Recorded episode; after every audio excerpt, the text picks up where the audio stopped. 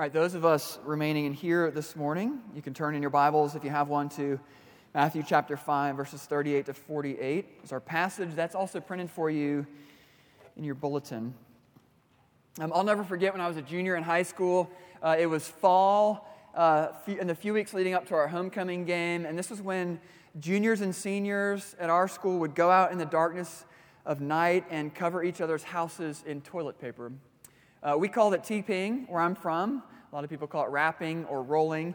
Um, but this was a tradition. It was juniors versus seniors, and it always escalated and got way out of control. Uh, I remember one night a group of, uh, of us juniors targeted a senior named John, and we went to his house. And um, as the toilet paper soared through the air, I remember it started raining, um, and, which made the toilet paper stick to all the branches of the trees. And after we finished toilet papering his house and these trees. We jumped in our car, we drove off, and we were pretty proud of ourselves because we just got, you know, one of the senior ringleaders, his house, and um, uh, as we turned onto a main road, um, we suddenly saw a car pull up very quickly behind us. We saw the lights, the headlights right behind us, and we instantly recognized the car. It was John's car. And um, the, the, the man whose house we just teepeed, and he got close enough to the tail of our car that we knew we were not going to lose him and that we needed to surrender. And you know, you would think that the normal uh, retaliation for getting caught TPing someone's house is that they would then TP our houses in the coming nights. Uh, not so for John.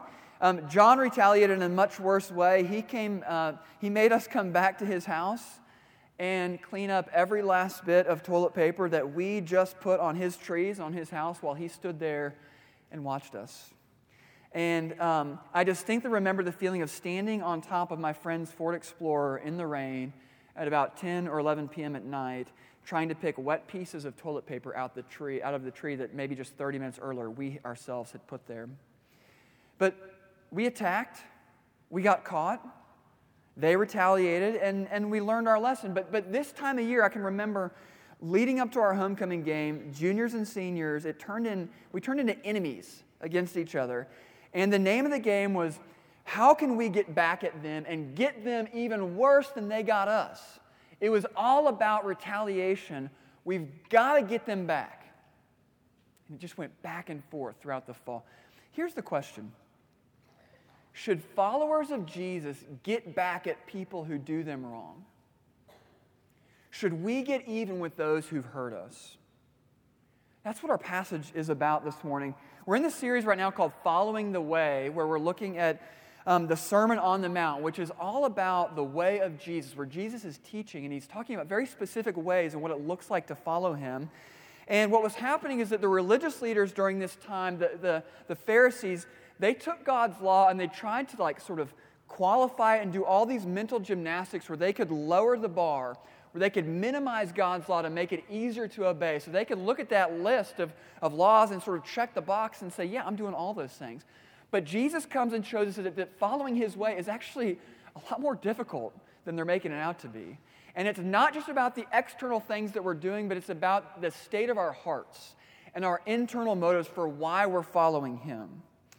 And these words to us this morning may be some of the most challenging so far.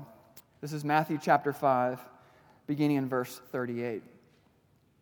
This is Jesus speaking. He says to us, You have heard that it was said, an eye for an eye and a tooth for a tooth. But I say to you, do not resist the one who is evil. But if anyone slaps you on the right cheek, turn to him the other also. And if anyone would sue you and make and take your tunic, uh, let him have your cloak as well. And if anyone forces you to go one mile, go with them two miles. Give to the one who begs from you, and do not refuse the one who would borrow from you. You've heard that it was said, You shall love your neighbor and hate your enemy. But I say to you, love your enemies and pray for those who persecute you, so that you may be sons of your Father who is in heaven. For he makes his sun rise on the evil and on the good, and sends rain on the just and the unjust. For if you love those who love you, what reward do you have? Do not even the tax collectors do the same? If you greet only your brothers, what more are you doing than others? Do not even the Gentiles do the same? You therefore must be perfect, as your heavenly Father is perfect. The word of the Lord.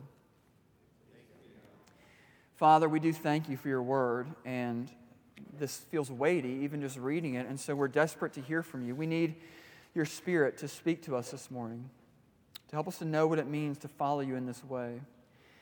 And Father, I pray that the words of my mouth and the meditations of all of our hearts would be pleasing and acceptable in your sight, O Lord, our rock and our Redeemer. In Jesus' name we pray. Amen.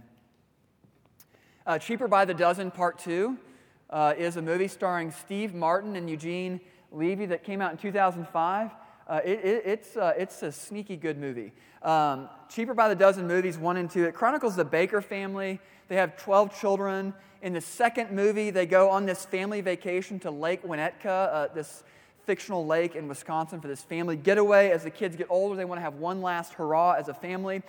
When they get there, the dad, um, played by Steve Martin, realizes that his childhood nemesis, Jimmy Murtaugh, played by Eugene Levy, um, has a lake house uh, uh, on, this pro- on the same lake and has eight children. And um, Steve Martin's character and Eugene Levy's character um, have been fierce competitors uh, since childhood. And um, all that competition and the desire to outdo one another and get back at one another, it comes back up during this vacation. And what started as like this peaceful family getaway turns into a fierce competition between these two families that's centered around these two dads' unresolved issues with each other and their nonstop retaliation. Um, throughout the movie, they're constantly critiquing each other's parenting styles. Um, they are comparing their wealth and their careers. They're comparing the achievements of their children. And it all culminates with the annual Labor Day Family Cup, which is like it's like Lake Olympics for families to participate in. And it's supposed to be fun, but of course, these two families take it way um, too far. What you see um, in the family as the movie sort of builds towards this competition is that these two dads are so focused on winning and on getting back at each other that their kids totally lose interest they get frustrated with what their fathers are doing, and it totally ruins these family vacations. And as you watch this movie, you can totally relate to all the parties involved. You can relate to their dad's sense of competition and, and wanting to just get back at each other and beat the other person. And you can, can relate to the kids who just watch their fathers lose control and just get obsessed with winning and with retaliation. Um, you can relate to all of it because we all have the desire to retaliate and to beat our enemies. And there is actually there's right and there's wrong within our desire to retaliate and within our desire to defeat our enemies. There's right in it. God created a world of justice and equity uh, where good is blessed and rewarded and where evil is condemned and punished. And we have that DNA inside of us. We're made in God's image. So we have this desire for justice and equity. Uh, but when sin enters the story in Genesis 3, it messed up our ability to think clearly about that, to be perfectly just and equitable. So we find ourselves in this very messy situation where we have this desire to get justice. Um, we have a desire to get back at wrong to at someone who's wronged us, um, to, to defeat our enemies, but, but, but it's not a pure desire. It's mixed with sinful desires of our own pride and our own desire to win and be right and be vindicated. And it's into that that Jesus tells us his upside down way for his people. It's a way that stands in stark contrast to the world around us. He says two things to us this morning. He says, Love those who don't deserve it, and love those who have wronged you. Those will be our two points this morning. So, first, he says, Love those who don't deserve it. Look at the very beginning of this passage, verse 38. He says, You have heard that it was said, an eye for an eye and a tooth for a tooth. All right, what is this original principle? That's a direct quote from Old Testament law. It's quoted in Exodus, Leviticus, Deuteronomy, different ways. And this was the law of retaliation, and, and which in and of itself is a good law. The purpose of this law is to ensure that justice was done rightly, that anytime there was a punishment given out for a crime, that it fit that crime, that people weren't being um, overly punished for things that they didn't need to be overly punished for. It pre- prevented an abuse of power or of punishment. It was a good law, but the religious leaders had distorted the law and they were misapplying it. And when you minimize this law and when you take it out of context, you can actually lose an opportunity to show radical love, which is the very heart of the law. And so, what does Jesus say into it? Look at verse 39. We see that formula. You've heard that it was said. He says, But I say to you, do not resist the one who is evil. But if anyone slaps you on the right cheek, turn to him the other also. If anyone would sue you and take your tunic, let him have your cloak as well. If anyone forces you to go one mile, go with him two miles. Give to the one who begs from you. Do not refuse the one who would borrow from you. What does he mean here? These are hard words.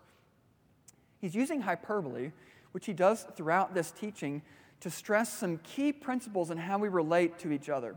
Um, there's nuance and there's wisdom in how we would apply all these principles.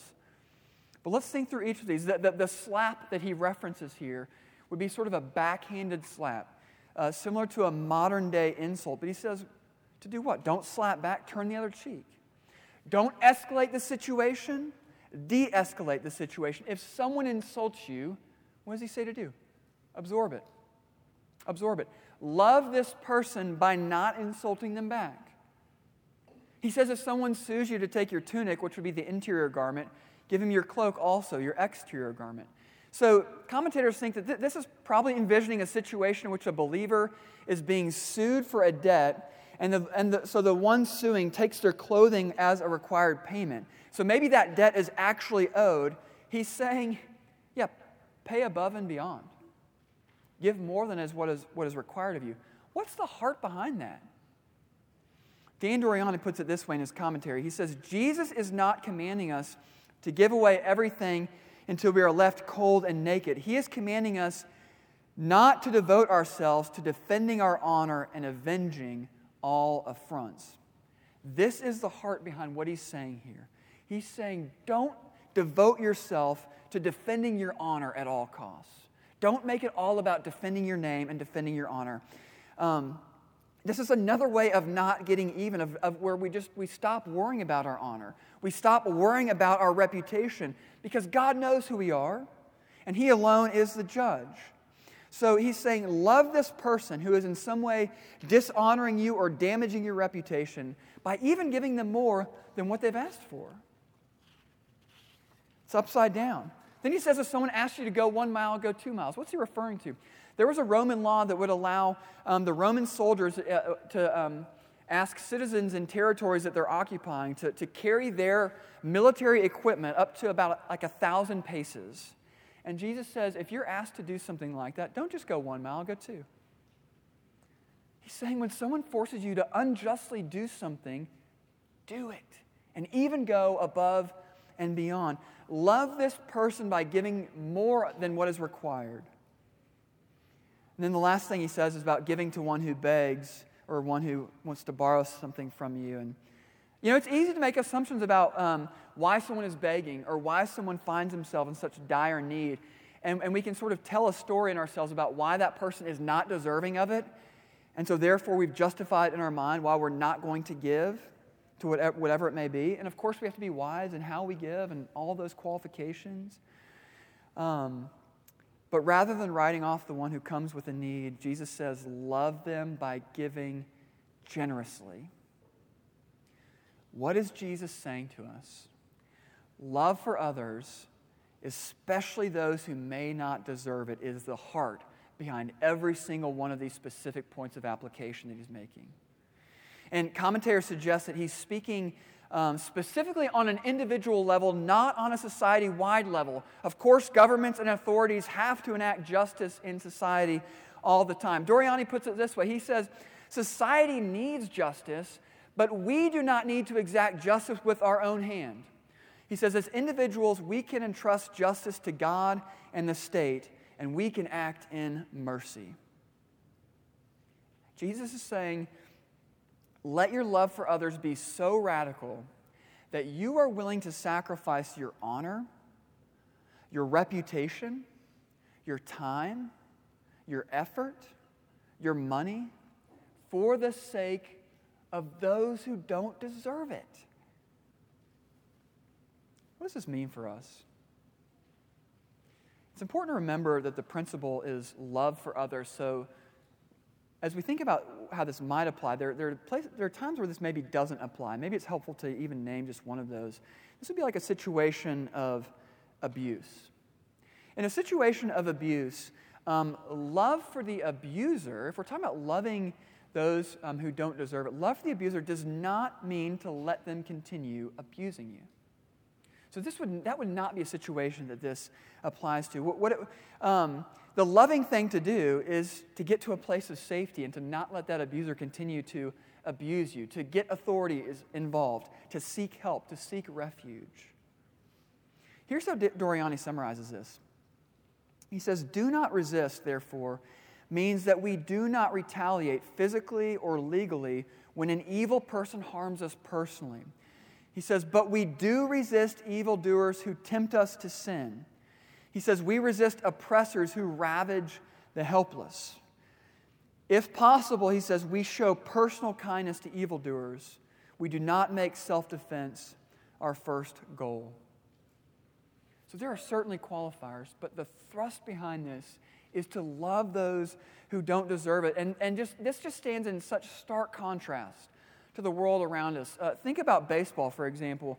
Um, I don't know a lot about baseball, but I've talked about the past two weeks in a row. Still don't know a lot about it. But when a pitcher throws a ball and it grazes the batter, it is commonplace for when the pitcher of the other team gets up there in, in, the, in the other part of the inning uh, for that pitcher to then throw a ball and graze one of their batters. That's just sort of what you do. If, you're, if you graze one of our batters, we're going to graze one of your batters. Uh, think about big national political debates which are ramping up. If, if, if a politician calls out another politician publicly, what, what do you do? The other politician fights back publicly, and it's just this kind of back and forth. That's just how our world works. And, and Jesus is saying, fight every impulse you have to retaliate A few years ago, a national newspaper published results of a study that was done on retaliation, not by a Christian organization, not a Christian newspaper, very secular.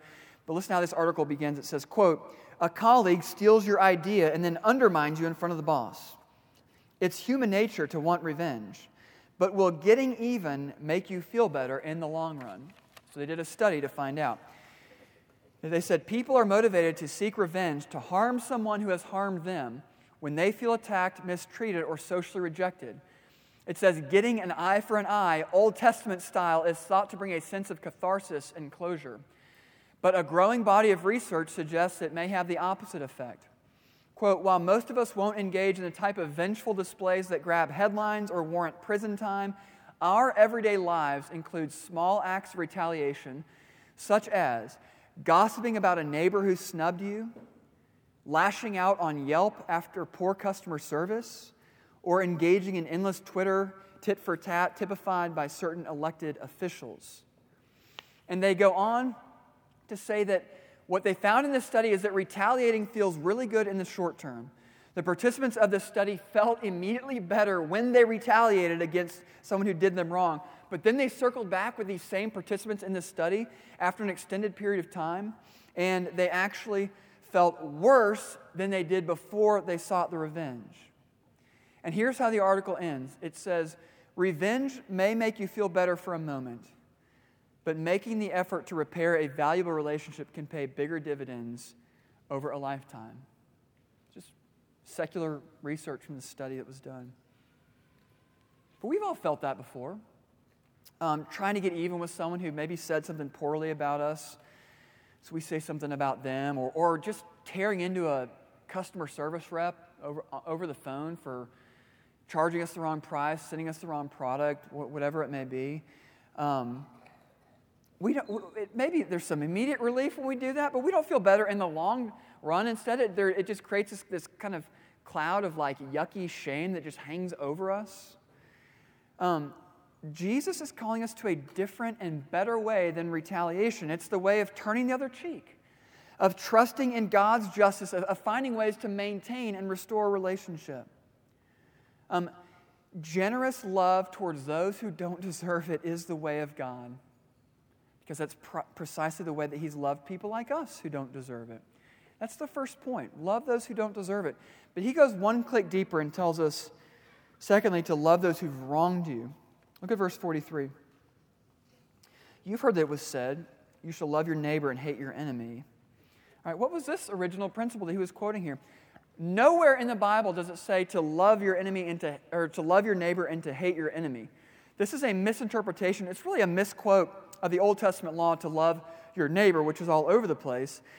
And again, um, if you think about that, if we get a pass to hate our enemies, then suddenly the idea of loving our neighbor becomes so much easier, right? Because your circle can just keep getting smaller and smaller until you're only in relationship with people who are really easy to love, um, people who agree with you, people who have the same views as you, people who don't challenge you, people who, um, who don't try your patience to be in relationship with them. We can just write everyone off as being our enemies and say, oh, I, those are my enemies. It's okay to hate my enemies. I can love those who love me. But, but what does Jesus say into that impulse that we all have? Verse 44 he says, But I say to you, love your enemies, pray for those who persecute you, so that you may be sons of your Father who is in heaven, for he makes his sun rise on the evil and on the good, sends rain on the just and the unjust. For if you love those who love you, what reward do you have? Do not even the tax collectors do the same? And if you greet only your brothers, what more are you doing than others? Do not even the Gentiles do the same? You therefore must be perfect as your heavenly Father is perfect. What does he mean? So he just said, Love those who don't deserve it, but he goes even deeper here, pushes harder against us, and says, Love those who have actively wronged you, those who've done harm to you. Rather than hating your enemies, love them and pray for them. And what does he ground it in? He grounds it in our family DNA. He says, This is what it's like in the family of God. Your sons and daughters of your father, this is how your father treats his enemies. He makes the sun rise on what? On the evil and the good. He sends rain on who? On the just and the unjust. He's saying, This is how you are to be like your father. And anything else, simply loving those who love you. That's what the rest of the world does. He says tax collectors do that, Gentiles do that. Those would have been categories of people that these religious leaders despised. And he's saying that's how, they can love that way. You're called to something bigger. In, in the family of God, we're called to go above and beyond and even love our enemies. What does that mean for us? Maybe it begins by just thinking about someone who's wronged you. Maybe it's a big way someone's wronged you in your lifetime. Maybe it's small ways. Someone at school has wronged you, on your team that you play sports on, at work, in your neighborhood, in your family, friend group. And at a minimum, it means to not hate that person. It's pushing against that feeling of like, when someone comes to mind, you're just like, oh, I can't stand that person. It starts by pushing against that impulse. You, you may be able to, to fake it on the outside and smile and nod when you see them. Meanwhile, you're seething on the inside. I'll never forget uh, hearing the term anger fantasy in a podcast. And the person speaking talked about having anger fantasies about those who, are wrong, who had wronged him. An anger fantasy is simply um, in your mind, in the quiet of your own mind, just going off on someone who has wronged you. It's, it's envisioning yourself just unloading on them and defending yourself and making a case for why you're in the right and they're in the wrong. And just if everyone, everyone could know why you're right and they're wrong, then the world would be a better place. And, and meanwhile, you're not saying any of this out loud. It's all happening in your mind. Maybe while you're, you know, you're out walking or mowing the grass or whatever, it is anger fantasies happening all up here. To follow the way of Jesus is to hold these anger fantasies before the Lord, recognizing that this is not the way of love. To cherish these thoughts, to entertain these thoughts, this is not the way of Jesus. And to ask for forgiveness for harboring those things. To ask for healing from the Lord in, in those, because clearly there's pain there. If these things are coming to mind, clearly there's pain there. Ask for healing from God in those ways in which you have been wounded um, to even come to a place where you can trust God to deal with it. But it's a refusal to take matters into your own hands, a refusal to even entertain these internal thoughts. Um, it means not hating, and instead it means actively finding ways to love those who've hurt you. I have a friend who keeps a note card of people who have wronged him or with whom there have been some kind of relational damage. And you would think, oh, like, so he can keep score? Is this like his hit list of people? No, it's not a hit list. He does it so he can pray for them. note card, writing the names out of people that, that, that have got, he's gotten sideways with, that have wronged him, so he can pray for them. And he said, um, when he prays for these people, it's amazing what God does to his own heart towards these people, how God softens him. And he says, you know, instead of, you know, when you see him in the other aisle of the grocery store, instead of trying to dodge them, you're actually kind of glad to see him. Because your heart has changed where you actually want blessing on them, you want favor for them. Because you can't really fake it in prayer. To earnestly pray for someone, that's a real act of love. Where God's not just going to hear your prayer for that person, but God's going to do something in your own heart as you pray for that person. It's so hard to love our enemies. Everything fight against it, but it's so good and it's so beautiful to do so.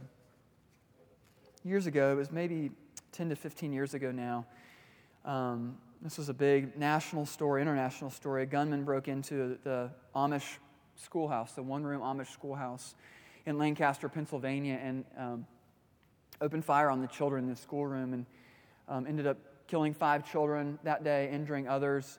Um, and ultimately, he, the, the gunman turned the gun on himself and, and ended his own life that day. Um, his name was Charlie Roberts.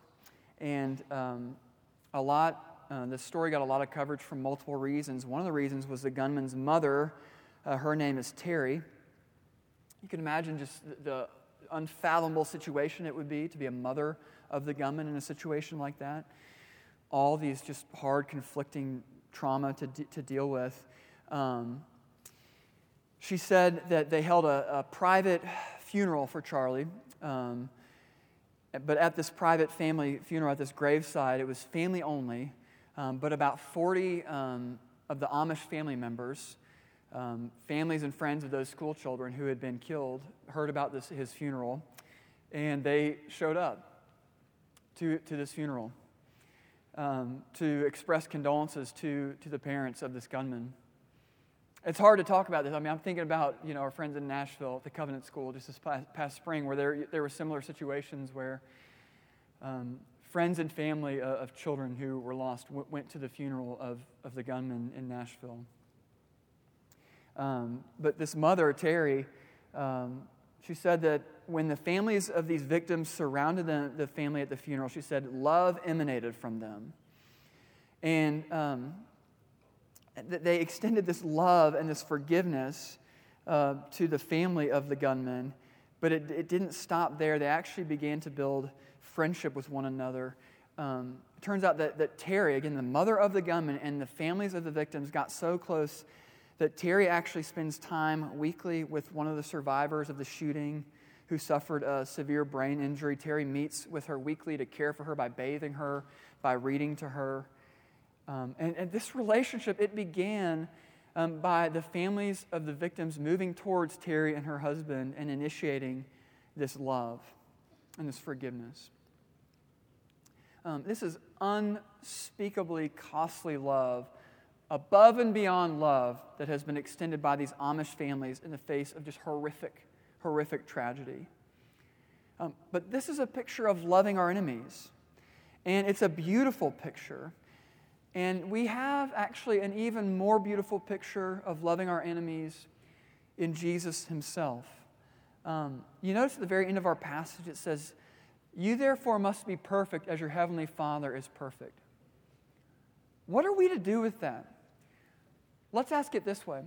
If perfection is the calling, we're thinking about that verse in the context of the verses before it. If perfection is the calling, um, what does the perfect love of God look like if that's what we're called to? We read this in our confession of sin, our assurance this morning, Isaiah 53 7. It's talking about Jesus. This is forward looking, talking about Jesus. It says, He was oppressed, he was afflicted, yet he opened not his mouth. Like a lamb that is led to the slaughter, like a sheep that is before its shears is silent, so he opened not his mouth.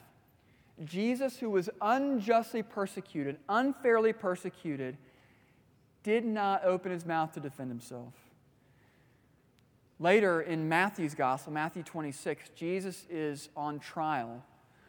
He's before the high priest. It says, this is uh, Matthew 26, verse 62. You could even look this up later. The high priest stood up and said, Have you no answer to make? What, it, what is it that these men testify against you? So Jesus is on trial, unjustly accused, falsely accused. And he, he has his time, his opportunity. Speak now and get out of this. This could have a different end.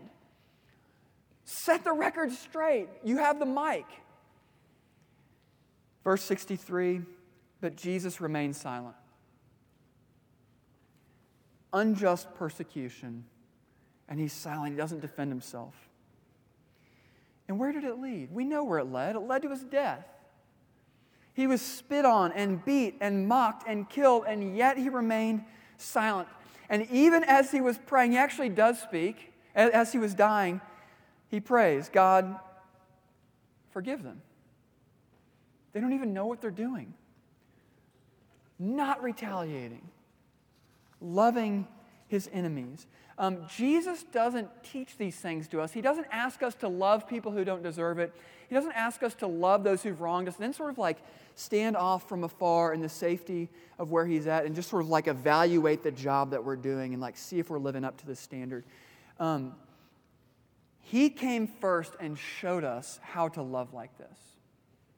He knows that feeling of being severely misunderstood, of being misrepresented, of being slandered, of having someone say untrue things that are damaging and hurtful and have real consequences to you. He knows what it's like to be wronged. That was his life on earth, and it led to his death. And he did that for us. He experienced those things for us because ultimately, because of our sin, we were the ones who mistreated him, who misunderstood him. And our sin is proof of that, that we wanted nothing to do with God. We ran the other direction away from God. We were the enemies of God. We were the people who didn't deserve his love. We were the people who had wronged him. Yet he loved us so much, he died for us. Um, were it not for Jesus loving his enemies, none of us would be in his kingdom with him. And the same power that raised Jesus from the dead, that same spirit that raised him from the dead, is a spirit that he gives to us when we believe in him and empowers us to love others, empowers us to love those in our lives who don't deserve, us, deserve it, empowers us to love those in our lives who have wronged us. Won't you fall before Him today? Find the forgiveness in Him today for those ways in which we, we don't love but actually hate. And find the power in Him to begin to love, the, to love others today. Let's pray together. Father, thank you for the good news of your love. it, it is a love that is so undeserving. We were your enemies.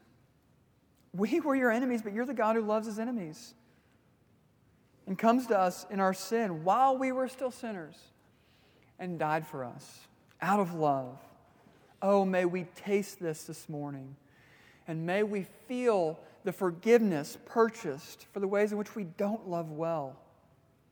And would you make us into a people that loves those who don't deserve it and loves those who've wronged us? We pray this in Jesus' name. Amen.